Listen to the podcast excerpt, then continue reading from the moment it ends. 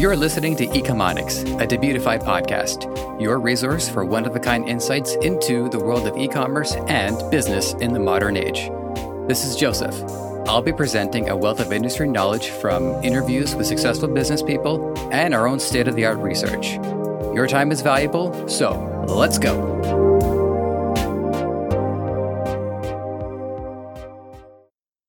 Good to have you here. Earlier on Ecomonics, a Debutify podcast, we talked about the five biggest markets on the planet, or rather, the ones known as the Big Five, air quotes. But there's a lot more we can learn if we examine other markets too. We may even be able to target them ourselves. In no way, shape, or form would I recommend not focusing on the Big Five, but we should take some time to talk about other markets, and that's what I'll be doing today. The first article I found for you is from ecommercenation.com. It's the top 10 e commerce markets in the world you should target. They make a unique assertion that I hadn't seen prior to my research. They used the term phygital, P H Y G I T A L, which is a combination of physical and digital. The next unique point is that shopping is habit based, which depends on the region. From there, we move on to the top five countries. And again, this is based on raw sales. The big five will always refer to the five biggest English speaking countries. The number one country right now, more than the US, is China, with its population of 1,440 million. E commerce has taken off in China in a big way, with the Alibaba Group responsible for 15% of the country's total retail sales as of 2017. Those sites being Taobao, Alibaba, and AliExpress. There's also Tmall, Fliggy Corporate, and 11Main. Now, 11Main was on the list, but it shouldn't have been there. I looked into it, and it was sold to a US company in 2015. So while it was odd to see the site on a 2018 list, it does point to the fact that the Alibaba Group has had a wide array of projects and ventures, including the ones listed above. Since we're on the subject, let me hit you up with what companies they own at the moment Freshippo, a grocery retail chain, Lazada, an e commerce platform for logistics and payment infrastructure, Ele.me, a food delivery service, DingTalk, a workplace collaboration service, Ant Group, the parent company of Alipay, the digital payment platform. This one I have a hard time pronouncing it's C A I N I A O, Cainiao Network. Um, that's my best shot, which is in charge of 24 hour fulfillment in China and 72 hours everywhere else. Alimama, which is a fundraising platform, and Alibaba Cloud, which is a digital technology and intelligence platform, and Youku, the YouTube of China. So they're a big player. The biggest player, really. But if you already delved into dropshipping, you would know that. Didn't get much of a takeaway from Fliggy.com. It's a travel website. The only thing I can really say is there is next to no English other than the numbers which I'd be able to recognize. And that's because they don't expect English speaking visitors at all. Tmall and Taobao, however, while still focusing primarily on serving their domestic market, do have an element of English to their websites, such as the brands. So my takeaway from looking at these sites is that English does have some inroads, even on sites designed mainly to service China. Additionally, according to business.com, China's annual online sales are 672 billion, with e-commerce taking up 15.9% of total retail sales, a 2020 stat. What this tells me is that while e-commerce is there, it's a thin line between e-commerce sites in China and the dominance of the Alibaba group. To back up the efficacy of this, I have a 2019 article from retail-insight-network.com that states that in China, brands tend to have stores on well-established online retailers like Alibaba rather than have their own site. What this means for the user is that they have a personalized experience when they shop on Alibaba. More popular than Black Friday and Cyber Monday in the West is Singles Day, which focuses less on prices and discounts, favoring games and entertainment. Furthermore, Black Friday and Cyber Monday have sprawled out into week or even month long sagas, whereas Singles Day in China is pretty set as a day. The next critical takeaway is the emphasis on delivery options both before and during the order. The article says, and I quote, Chinese customers are spoiled for choice when it comes to delivery options and have a vast menu of preferences they're able to define. From fast deliveries with tight, time definable windows for the latest must have tech products, through to slow but economical postal services for basic purchases. The second point they make regarding delivery is that their delivery process is transparent and flexible, providing customers with options to adjust preferences during delivery. Now, to turn our attention towards actually getting business going there is tricky from a research perspective. Without getting into touchy territory, uh, we have to acknowledge that the COVID 19 pandemic originated in China, and where the country has had a significant global impact on commerce around the world, so too did the tragedy of this virus. There's a reason why we hear about outbreaks in other countries, and they don't seem to make their way to every other country in the world. Bearing that in mind, the information I find is a best guess when relating to the circumstances, and I don't doubt the strength of the Chinese people. According to some great content provided by BigCommerce.com, here's some things you should know about the country. They focus both on price and brand, because they value social status in their local culture. They will spend extra money on a brand name that would raise their social status and can use their month's earnings on an iPhone. Frankly, we do that too. They've put their trust in Alipay far more than third party systems. They love brands with a long legacy, like Chanel. They stay actively informed, they take time to research what they're interested in. Social media channels would be more effective in their decision than advertising. They will try brands, which is a trade off. On the one hand, securing loyalty is difficult. On the other hand, it means different companies will be given a fair shot. They love discounts, but then again, who doesn't?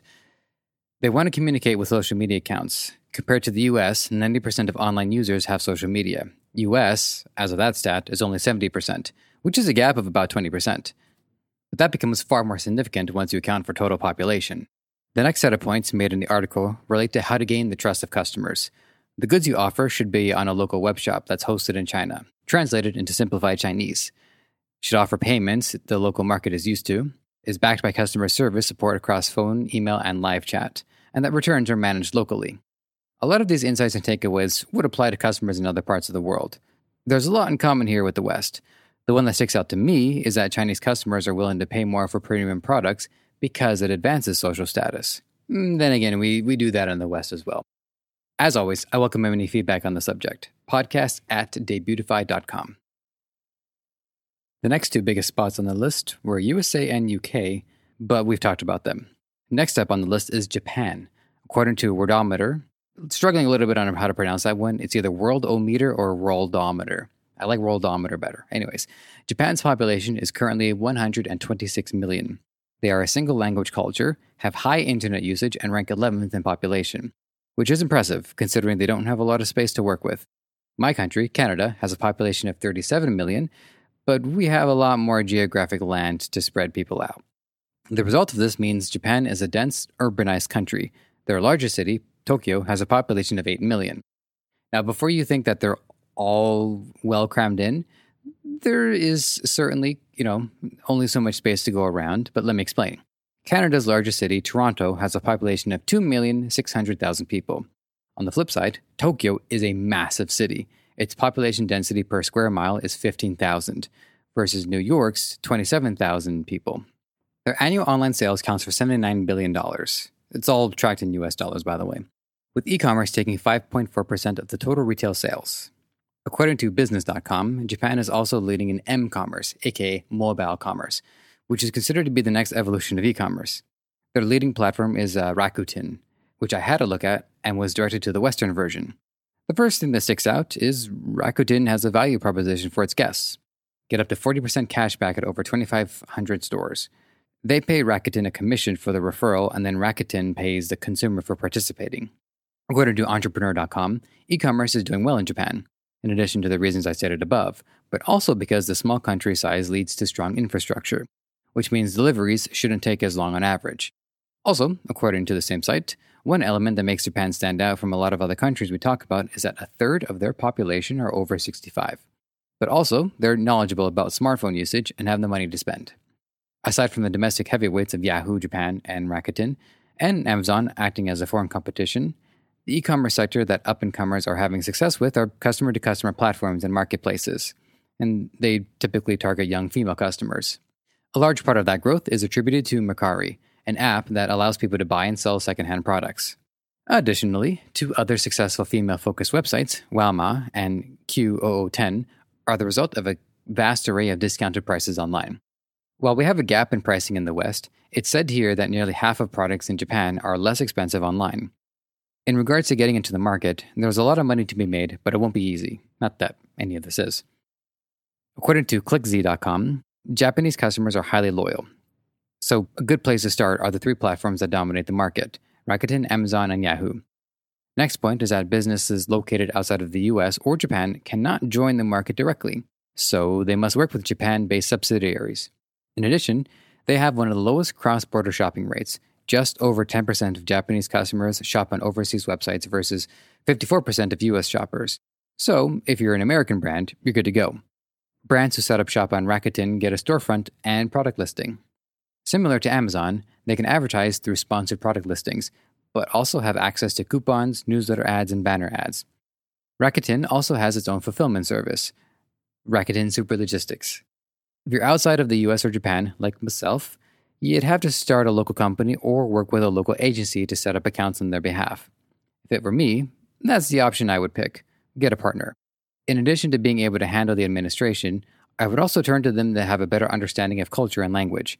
I wouldn't want to run afoul of socially unacceptable discourse. If you were to go with Amazon, you can register your own seller account instead of selling through an intermediary. On the other hand, you need a Japanese company to act as an importer of record and provide customer support in Japanese. So, all in all, it's doable and it may be worth the investment, especially if you want to target the young female demographic or the elderly, since they're both plentiful and able to spend. Number five on the list is Germany, second largest e commerce market in Europe after the UK, and the largest European market altogether. They're also the second largest population in Europe, after Russia, with nearly 84 million people. Their annual online sales are $73 billion, with e commerce taking 8.4% of the share. According to ecommercenews.eu, 103.4 billion euros will be spent online there, with an increase of 10% from 2019. 95% of the population are expected to be online, and they expect 85% of the population to purchase at least one thing from the internet. On the downside, according to ecommercegermany.com, only 8.5% of German internet users have optic fiber, ranking them somewhat low in terms of data download speed. According to practicalecommerce.com, Germany has one of the world's best developed logistics infrastructures. And so far, everyone's been pretty good on delivery, I gotta say. If you're to be among the top of the e commerce markets, it only makes sense. Anyways, so they had a much better handle on the COVID 19 pandemic than other European countries. A lot of the brick and mortar stores in Germany are small businesses. Less than five people are working for them. So prior to the pandemic, they didn't have much incentive to sell online. They have since formed local online marketplaces so that they can pool their resources and deliver groceries or other products also locally. Some shopping habits to note they prefer .de domains and shopping in their own language. Nothing jaw dropping there. Electronics and apparel slash accessories are the most often purchased products online, generally speaking. One fact I found interesting of all the devices they most commonly use, laptops are number one, a mixture of mobility and processing power. Germans also have a law requiring a 14 day return period, as the country does reportedly have a high return rate. Apparel returns are up to 40%. They also have a high degree of invoice usage as their preferred method of payment, which, according to practical e commerce, ties in with their return habit. Otto.de is their major e commerce player. It's a pretty common function that any country with e commerce penetration would at least have one major online market, whether that ends up being Amazon or something local. So, one thing to keep in mind is that regarding sales in Germany, stores should make sure their layout is friendly to mobile as well as desktop devices. Again, according to ecommercegermany.com, social media is not the country's strong suit, but their attention to detail is.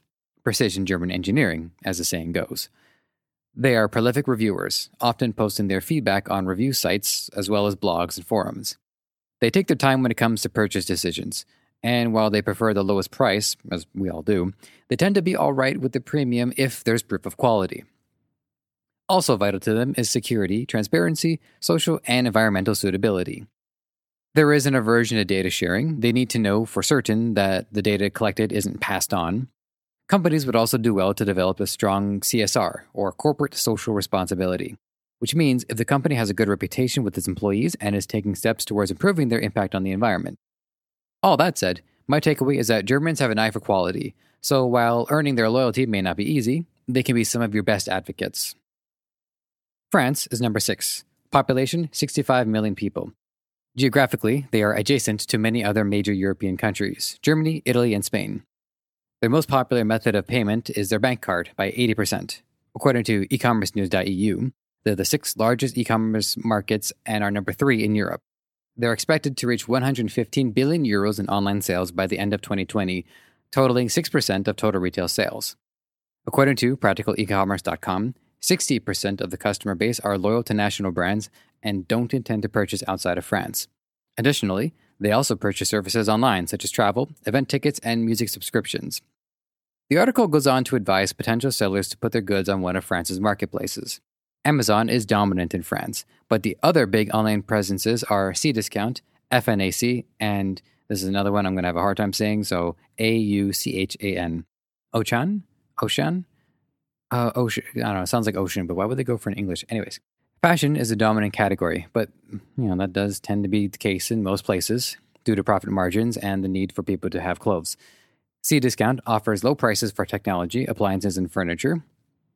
FNAC ranges from music CDs, DIY and garden, cameras, video games, to books and stationery. The only category I found to be absent was clothing. Ochan was a mix activities, toys, home and garden, pots, pans. Again, I didn't see much fashion. My sense is because fashion is so highly valued that shoppers in France prefer specialized websites for it. They also highly favor click and collect. It is true that 86% of online shoppers use home delivery, 83% also use click and collect points, and do not particularly require same day delivery.